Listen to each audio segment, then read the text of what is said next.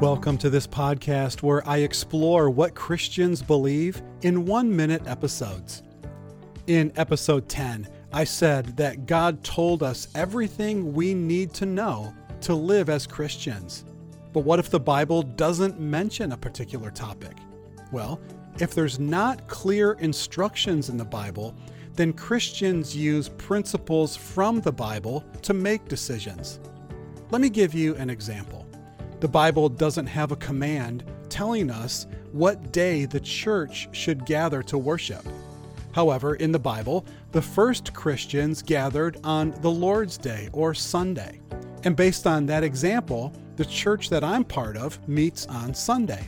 It's not a sin to meet another day because the Bible doesn't give a command to meet on Sunday, but we've made a decision based on a principle that we find in the Bible.